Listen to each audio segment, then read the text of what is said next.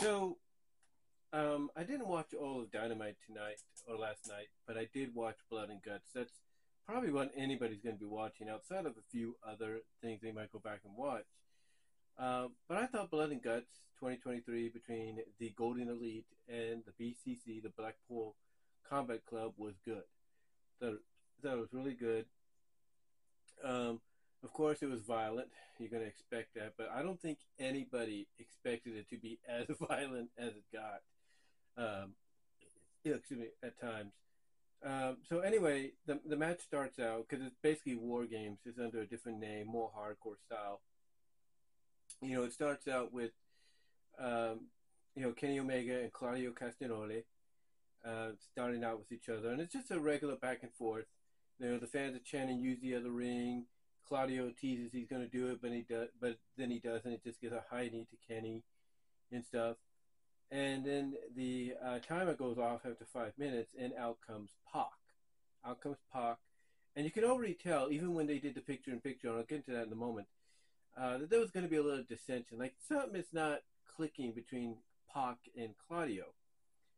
Uh, but anyway, they have the advantage for a bit, and then out comes Hangman Adam Page, and both him and Kenny start taking advantage as well uh, against Claudio and, and Pac and they kind of show why, and they kind of you know harken back to their tag team, you know, run as you know tag team champions. And then after that, out comes um, Jon um, Moxley, you know, for the BCC. And this is when things get really crazy because the moment he enters that, uh, you know, that cage, he starts stabbing in the forehead uh, Hangman Adam Page with a screwdriver, and then he does it over, and then he pulls out a fork and starts jamming it on Kenny. He starts jamming it into Kenny's head, and then he goes back over to uh, Page and tries to jam the fork into Page's stomach. Then he hands the fork off to Claudio, and they have the advantage for a little bit. Then out comes, I think, Nick Jackson. He's the next one out, and he kind of, um, you know, gets the jump on uh, Moxley because what Moxley does before Nick comes out is he goes underneath the ring and brings out a bucket, and you're thinking, what's he got this white bucket for, right? And what he does is he dumps it out, and we see it's shards of glass, just shards of a variety shard of glass, you know, just bits and pieces here and there. Um, anyway, you know, like I said, Nick comes out, and he hits a missile drop kick on Moxley, who lands in the glass, but thankfully he has his vest on and his shirt on, so he's protected a, a little bit from the glass. But then he ends up putting uh, Nick into the glass as a receipt. So basically, they go back and forth. Then out comes Wheeler Yuta. Wheeler Yuta comes out next, and he he brings out a chair, and he's help, he's helping him get the advantage and stuff. Then out comes Matt Jackson, who helps him even up the score again and all that, and then out comes Kish, then out comes Takeshita, you know, Kin, uh, Kinshu, or out comes Takeshita. I'll put it that way. Out comes Takeshita, and you know, with Don Callis, who goes on to commentary because that's what he used to do with Kenny. Now he's doing it with uh, Takeshita. Um, and he helps him get the advantage a little bit um, as well. And as well, he's helping him get the advantage. You know, Moxley goes to the outside and you know on the other side of the ring because you know two rings you know war games and all that he goes to the other side of the ring uh, goes to the out goes underneath the other side of the ring uh, uh, okay let me rewind he goes to the uh, outside on the other on the second ring you know goes under the second ring and he pulls out because you okay here, here's the thing you we've seen we've seen Moxley use barbed wire We've seen him use skew- skewers in this kind of match because he's been in this match, I think, you know, once before, or twice before, something like that. But we've seen him use barbed wire skewers, glass, of course, now screwdrivers, forks. We've seen all that, right? What he brings out, you know, it's gotten everybody talking. Because what he brings out from the underneath the second ring is a bed of nails. And it don't matter whether or not you've you know, you've sharpened those down or sharp, kind of rounded those out, sharpened rounded, you know, because nails regularly they they, the points they hurt. They hurt. There's no doubt. They hurt. And how do I know? As a little kid, you know, it's always stuck to me. When we were at my grandparents one time, I think I was like 11, 10, something years old. I don't remember. And I'm on this little tree to look over a, a fence because my grandma used to have this fence in between her backyard and what we called the orchard, uh, backyard for the neighbors, you know, on the other side, you know, on the other side of Thomas Avenue uh, in Hayward, California. So anyway, I'm looking up, and I didn't even notice it, didn't even register with me at first, and I stuck my hand into a little bit of a nail, and I'm like, what? And I pull it out, and it, it, thankfully it didn't go all the way. It's just like the tip went a bit, and then I pulled it out, and you know, of course, I think I got looked at or something. I got my got a band-aid on it or something like that, but I stuck it on there. I was like, I pulled it out. I was like, huh? He's like, again, didn't register to me because I was more interested what was going on uh, uh, um, on the other side of the fence. Anyway, you know, nails can nails are sharp. There's no doubt. They are very, very sharp. Um, anyway, anyway, um, basically, Moxie brings out this bed of nails, which obviously have been roundly sharpened. And what I mean by rounded, in other words, they're still pointy and they still can hurt if you land on them, but they're not going to puncture as worse, you know, or as badly as regular nails would.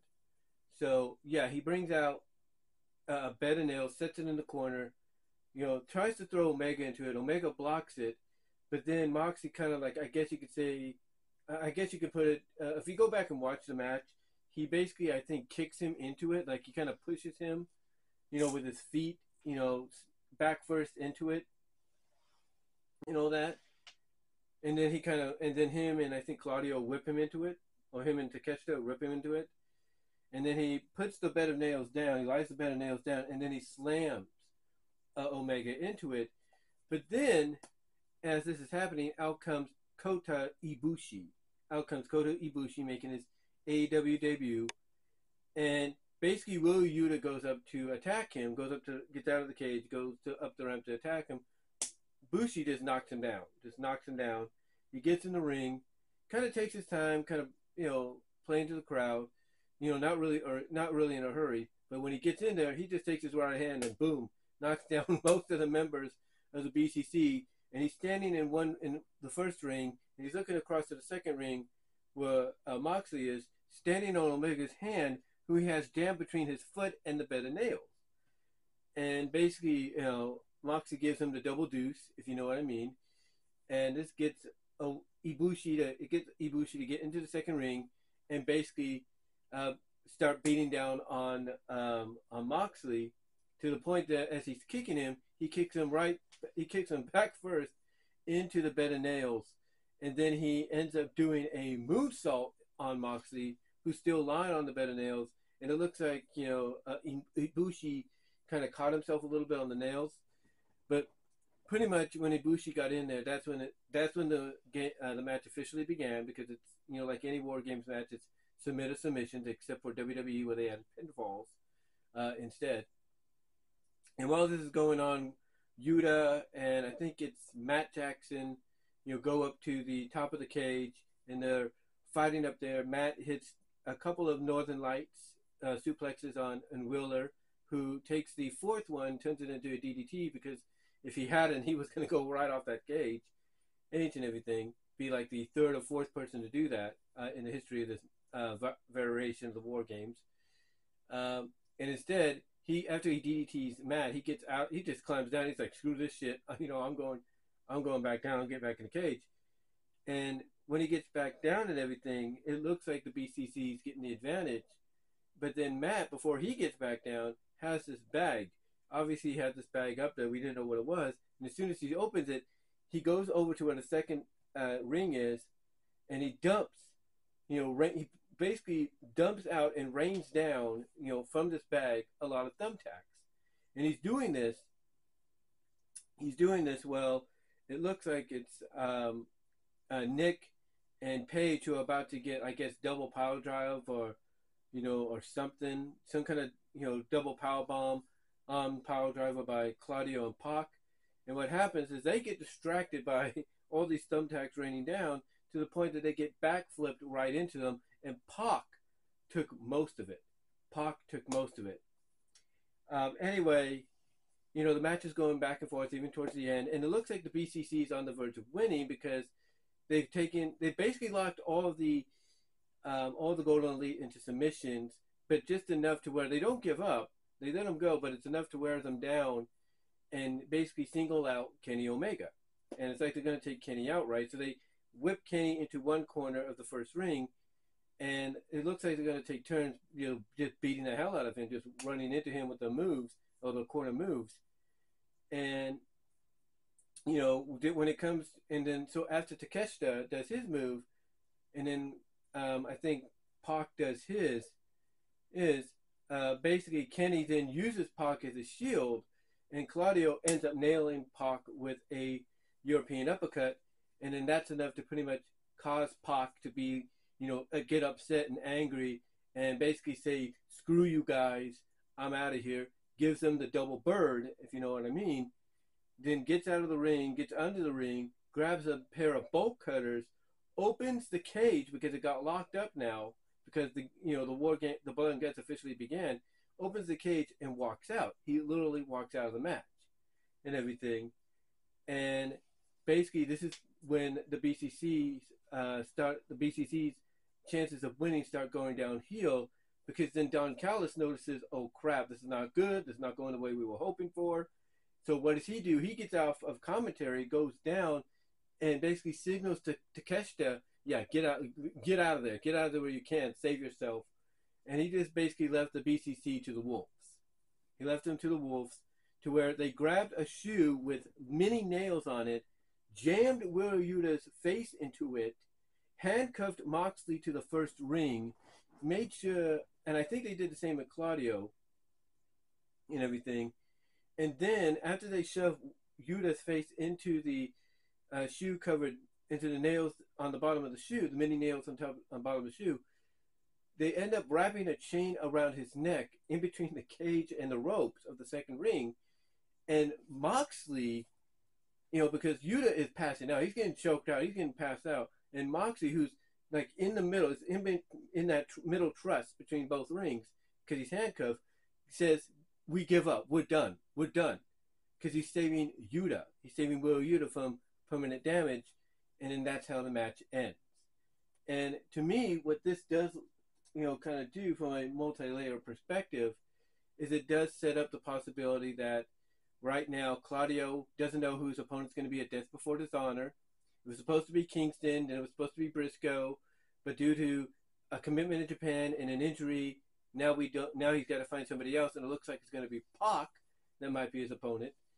And Moxley giving up to save Yuta uh, that's going to be interesting where that goes. Whether this causes Moxley to BCC to turn on Yuta because he's always been the weak link, or it just means maybe, you know, uh, Moxley uh, turn. Oh, they go after Don Callis because Don Callis, you know, asked for Takeshita to come and leave the match, and he was like the last, you know, visage of hope they needed. I don't know, uh, but it's going to be interesting where they go from here, and they are definitely building to Omega and Takeshita, uh, possibly at All In. And uh, I'm thinking after that, we're probably going to get Omega and Callis. If the stipulation is Omega, that if Omega wins that match, he gets Callis at All Out. But we'll see. But I thought it was good, and uh, that's all I really want to say on it. Give me your thoughts, guys. What did you think of uh, Blood and Guts 2023? And I am out.